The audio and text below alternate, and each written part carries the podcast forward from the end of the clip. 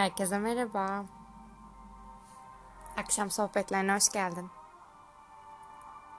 Bugün kuantum fiziğinden bahsedeceğim. Kuantuma dair şeylerden. Ee, böyle kuantum meselesi bana çok fantastik, hayal dünyası, işte çok gizemli, büyülü bir şey geldiği için ben de o tarz müzikler arıyordum. Dedim Game of Thrones müziğinden daha güzel bir giriş parçası ne olabilir? Olamaz. Zaten yeni sezon başladı. Ona ithafen e, giriş için parçayı seçmiş, seçmek istedim. Buradan Game of Thrones sevenlerine selam çakıyorum. O zaman başlayalım mı? Çok derin bir mevzudan bahsedeceğim. Şimdi ne alaka diyeceksiniz diğer içeriklerle belki. Ama ben ilgimi çeken şeylerden bahsediyorum podcastlerde. Konuları kendi ilgimi çeken şeylere göre seçiyorum. Ee, benim için bu da son derece ilgi çekici bir konu. Paylaşmak istedim. Öncelikle başlayalım. Sizce gerçek nedir? Sorarak, sorgulayarak başlayalım. Gördüklerimiz midir? Duyduklarımız, dokunduklarımız, tattıklarımız, kokladıklarımız, yani o beş duyuyla algıladıklarımız mıdır? Bu dünya gerçek midir? Yani bunların hepsi çok tartışılmış aslında. Ee, gördüklerimiz aslında bilim adamları diyor ki beynimiz tarafından yapılan bir değerlendirmeden ibaret. Beş duyu organıyla algıladığımız şeyler. Beyin bize fotoğrafını çekiyor, resmini çiziyor. Biz buna dış gerçeklik diyoruz. Aslında her şey enerjidir diyorlar. Beş duyumuzun doğayla etkileşmesi enerji sayesinde oluyormuş.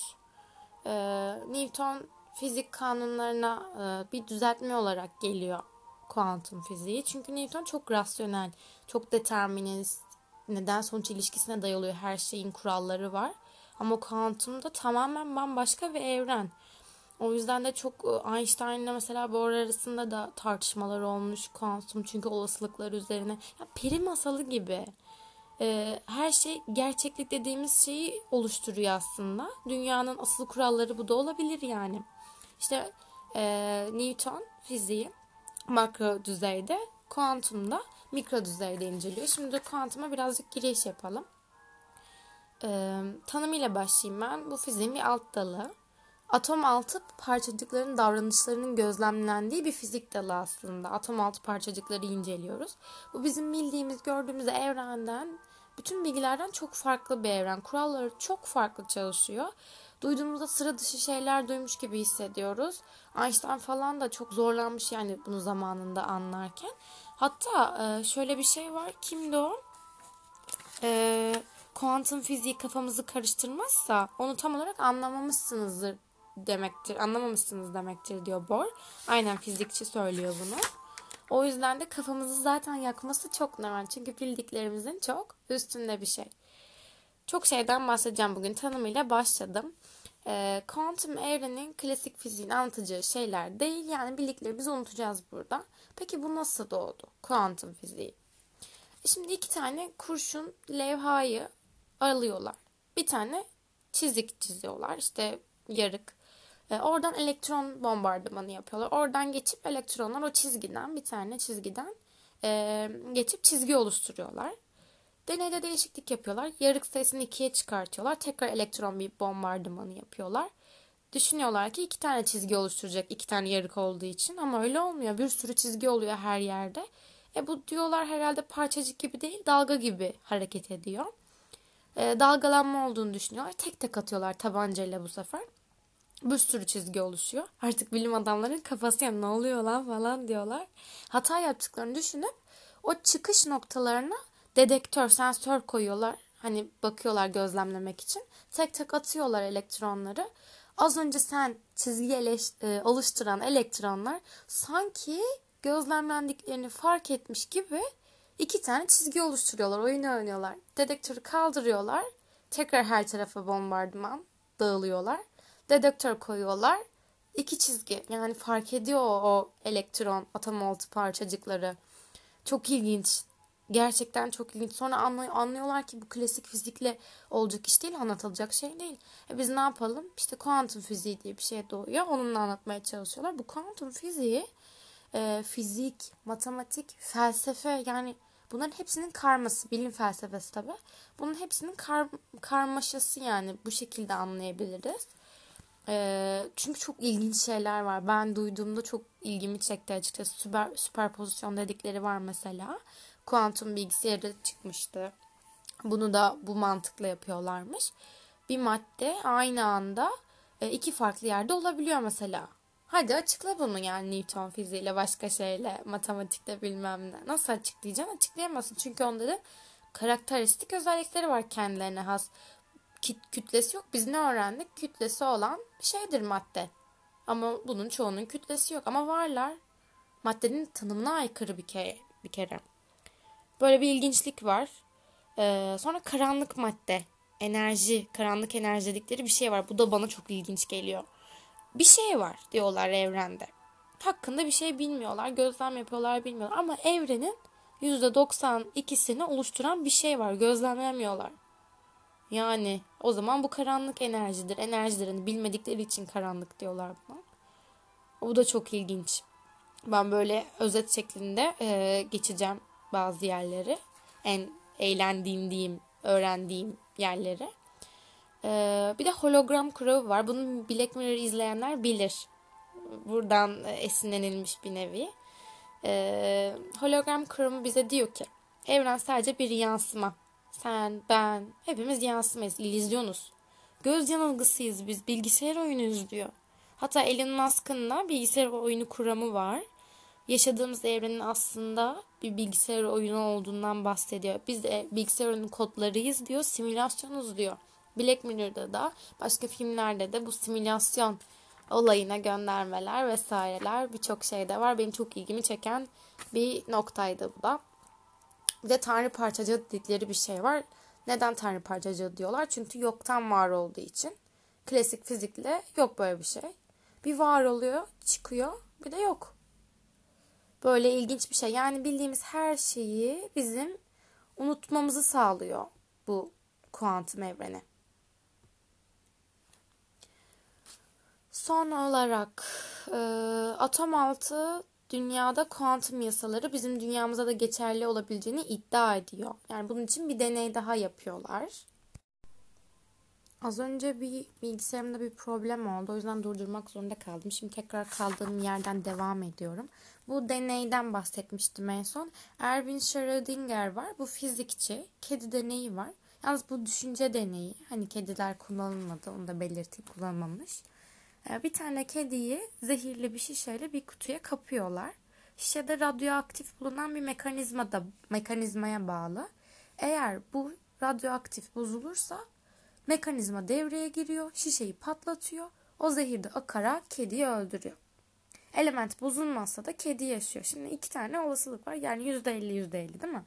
Kuantuma göre ise ölçümü yapana kadar biz bunu bilemeyiz. İki ihtimalden biri gerçekleşmez, gerçekleşir diyemeyiz. Yani biz bir odaya girdiğimizi düşünün. Odada bu deneyin olduğunu düşünün. Odadaysak zehir e, kediyi öldürebilir. Odadaysak göreceğiz. Değilsek de bilmeyeceğiz. Yani biz ölçüm yapana kadar, onu görene kadar bilemeyiz diyor. E, kuantumun da e, böyle bir örneğinden bahsediyor. Çevremizde etkileyebileceğinden bahsediyor. Olasılıkları vurgulayan bir deney aslında bu da. Çok ilginç meseleler var. Ee, şimdi şeyden, bir de bunun spiritüel yanı var. Ya ben eşit ağırlıkçıyım aslında. Sayısalcı da değilim ama kuantum son zamanlarda çok ilgimi çekiyor. Yani karşıma çıktı diyelim. Ee, değişik bir evren. Zaten herkesin eşit ağırlık, sayısalcı falan buna bakmadan herkesin minimum düzeyde fizik bilmesini gerektiğini düşünüyorum. Yani evreni anlayabilmek adına. Kuantumda zaten keyifli geliyor bana. Bilmiyorum bunu ne kadar aktarabiliyorum. Şu ana kadar dinlediniz mi onu da bilmiyorum.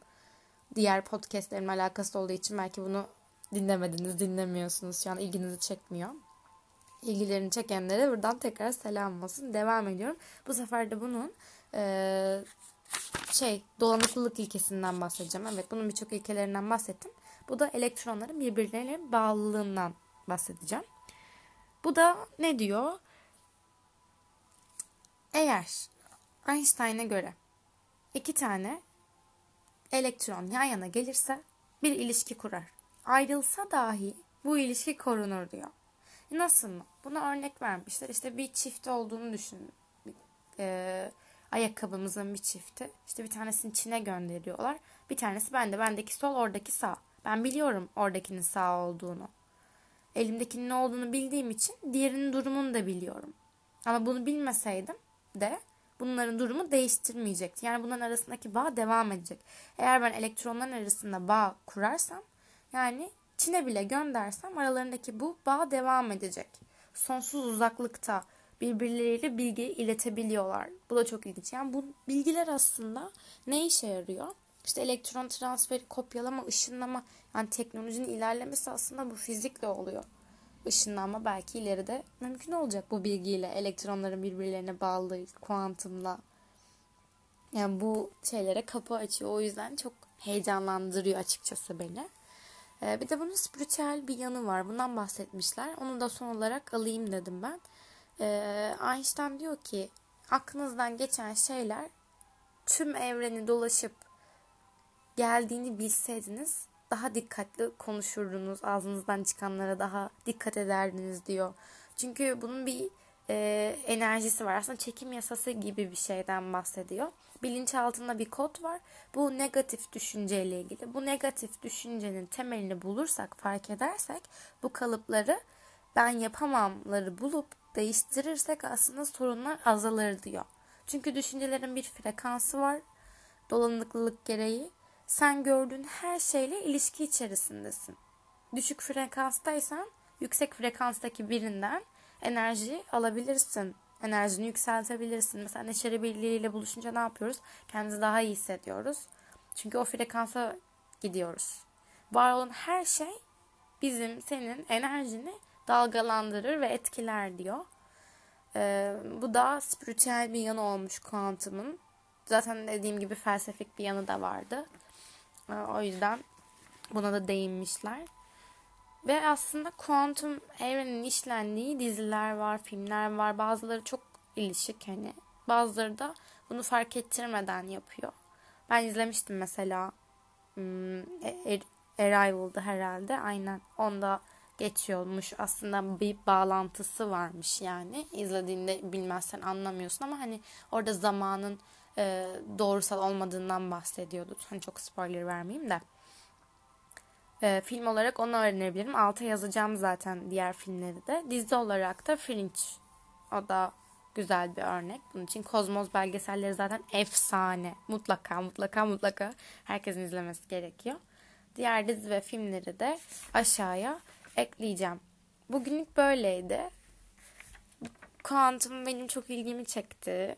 Araştırmalarım hala duruyor. Hani bu e, podcastlerin dakikaları kısa, belki bazıları genelde kısa yapmaya çalışıyorum. Hani her detayı düşünmeye çalışıyorum. Belki on beş dakika ama bunun birçok şeyini araştırıp geliyorum. Belgeseller, kitaplar okuyorum. Kaynaklar ediniyorum. Notlar çıkarıyorum. Burada da kaynakları da aşağıya bırakacağım zaten. Hatırladıklarımı. Notlarımı yararlandım çünkü. İşte bu Sokrates de diyor ya, tek bildiğim hiçbir şey bilmediğim. Ben de bu bilgileri öğrendikçe öğrendikçe gerçekten hiçbir şey bilmediğimi fark ediyorum. O kadar şey var ki aslında göreceğimiz, öğrenmemiz gereken, evreni, dünyayı, hayatı anlamlandırmamız gereken. Böyle şaşırıp kalıyorum bildiklerim, öğrendiklerim karşısında. Yetişemiyorum yani, nasıl öğreneceğim bunları. O yüzden çok bilen insanlara, araştıran, sorgulayan insanlara hep hayran kalıyorum. Umarım biz de o insanlardan oluruz. Ee, şimdi Tchaikovsky ile bitirmek istiyorum bu podcast'i. Ee, ayrıca şunu söylemeden bitirmeyeyim podcast'i. Baktım ben dinlemelere. En çok yalnızlık podcast'i dinlenmiş ve fark ettim ki en çok yalnızlık podcast'i üzerine ben mail almışım. Çok uzun zamandır çok böyle sık mailleşmiyoruz. Çok atmıyorsunuz bu aralar. Hep dinleyicisiniz. Dinleme sayıları güzel ama mail sayıları azaldı. Ama işte kaç yirmi otuz tane mail atıldıysa bunların yüzde sekseni, yüzde doksanı yalnızlık üzerine. Herkesin yani yalnızlıkla bir derdi var. Konuşmak istediği var. Söyleyecekleri var. Yalnızlığa iten sebepleri var. Hep onlar üzerine çok güzel sohbet, sohbetler ettik. Yeni yeni insanlarla. O yüzden ben de e, fark ettim ki insanlar bunu dinlemek istiyor. Bunun hakkında konuşmak istiyor. Onun ikincisini de çekeceğim. Onun sinyalini veriyorum buradan da. Hala söylemeyenler varsa, bir şeyler söylemek istiyorlarsa e, aksamsohbetleri podcast at gmail nokta com'dan e, bana mail atabilirler. Yalnızlık üzerine olur, kuantum üzerine olur, daha önce konuştuğum konular üzerine olur. Ben sohbet etmeye bekliyorum. Dinlediğiniz için teşekkür ederim o zaman. Ee, internetimde bir sorun olduğu için şu anda müziği açamıyorum. Tchaikovsky'yi açamıyorum. Siz dinleyin. Herkese iyi akşamlar diliyorum. Hoşçakalın.